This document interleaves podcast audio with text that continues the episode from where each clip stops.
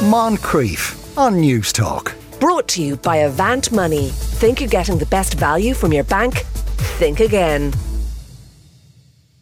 Not too long ago, families across Ireland received the double child benefit, and as has always been the case, it didn't matter if those families were struggling or absolutely minted. So, why isn't it means tested? Dr. Laura Bambrick is head of social policy and employment affairs at the ICTU and has been writing about this in the journal. Afternoon, Laura. Hi, hi, Sean. Is this the most expensive social welfare benefit we have? It's one of the most expensive. Pensions would be more expensive. Um, so uh, at both ends of the life cycle, uh, the early years and the late years, and that's because while the um, while pensions aren't universal. They are, there is nearly complete coverage. You'd want to be quite independently wealthy now not to be uh, getting any, uh, a- any form of pension. You might be getting a full one, but you would be getting some form of pension. And then child benefit is paid to all children within the state, uh, with the exception of children of asylum seekers and other people looking for uh, the right to remain in the state. So the vast, vast majority of all children under the age of 16 or under the age of 18 if they're continuing in full time education and training. So large numbers, and that's what makes it uh, one of the most expensive one. 2.1 billion a year is spent okay. on child benefit. Yeah. Now, I think many European countries at least have some form of something that looks like a means testing on this. Uh, why don't we? And is there a philosophical basis for this, or is it just ah, simpler to do it this way? Well, um, other other countries use the tax system, so we're really unusual. So if we had two workers earning the same amount of money, their tax taxed exactly the same, irrespective of one of those workers having no dependents, no ch- no children reliant on that income, versus the other worker maybe have one, two, three, or more children reliant on them. In other European countries, they give you a child tax credit, so you're taxed less heavily if you have more children. Ireland doesn't; it doesn't recognise that. Another difference from us to other European countries is um, we we don't have universal public services. So parents have to pay for um, health care for their children. Most of them will be paying for childcare. We don't uh, have free third level education and only in this budget now that we have free uh, school books going to primary school from next year. So a lot of, so it's child benefit is for the vast, vast majority of families, the the only way the Irish state assists in some way of uh, helping towards the cost of uh, children. Right. So but there are families who need that. Uh, well, there are there are obviously families who need that help, and is that their justification? The rest of our social welfare system is crap. That's why we have universal child benefit. It's a pretty well, weak argument. Well, we have universal social, uh, uh, we have universal childcare benefit to make sure all families get a little bit. And those needy families, they get top ups such as the back to education allowance, um, uh, that, that's that few hundred euros at September, which will help parents uh, on low incomes um, to kit out the children ready for school. Um, they're more likely to have a medical card.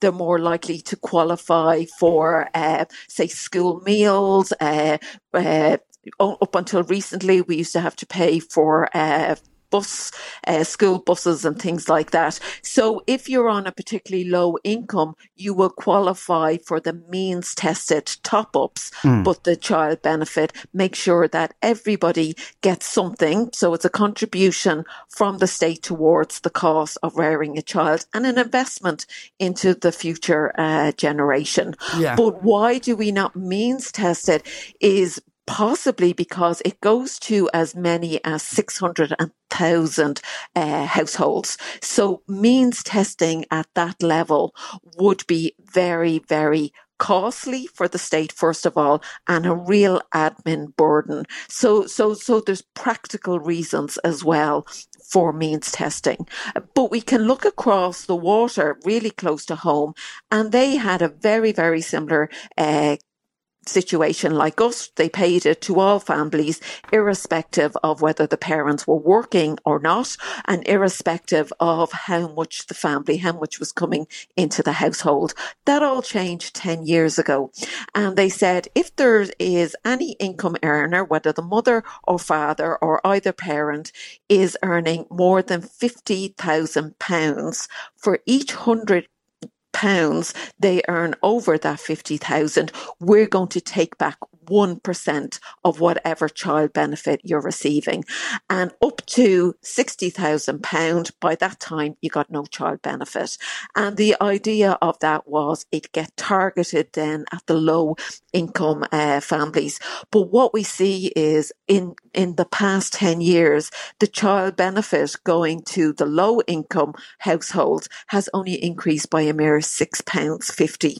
So it, it, it was sold as this, we're going going to target it instead of giving everybody a little bit, we're going to target it and give those most in need something more. But that just didn't happen. Yeah. So, well, but then again, that's like what happened over there, and that's a Tory government. So the, the, that's that's not a universal argument. There, there still is the very spirit of any social welfare payment is, is to bring people who are struggling uh, up a bit and to help them. So isn't it an absolute obscenity and insult to our social welfare system that people that can afford to send their kids to fee paying schools can also claim money back from the state for the pleasure of doing that?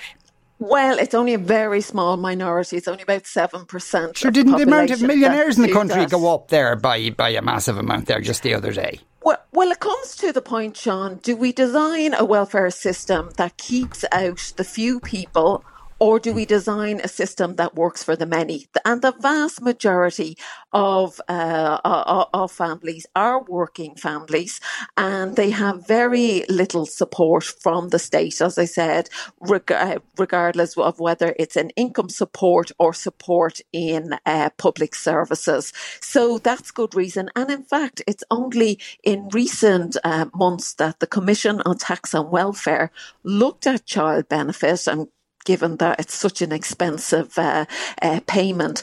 And they came to the conclusion that it should remain tax free and it should remain universal. However, they do recommend some reform. So everybody will continue to get the standard 140 euro a month for all children, but children in low income households regardless of whether those households are reliant on weekly welfare payments or they're low income because they're low paid working households, they would get an extra top up. So mm. we would have a new second tier of child benefit and it would do that again, that same principle of everybody gets something universal and those most in need get something more. And that's the continental way and the Nordic way that they do around, uh, around payments to ensure that social solidarity, that people feel they're getting something back. They're putting in, but they're getting something back, but more is going to where it's needed more. Laura, thanks a million for speaking with us today. That was Dr. Laura Bambrick, Head of Social Policy and Employment Affairs at the Irish Congress of Trade Unions. Moncrieff. Brought to you by Avant Money. Think you're getting the best value from your bank? Think again. Weekdays at 2 p.m. on Newstalk.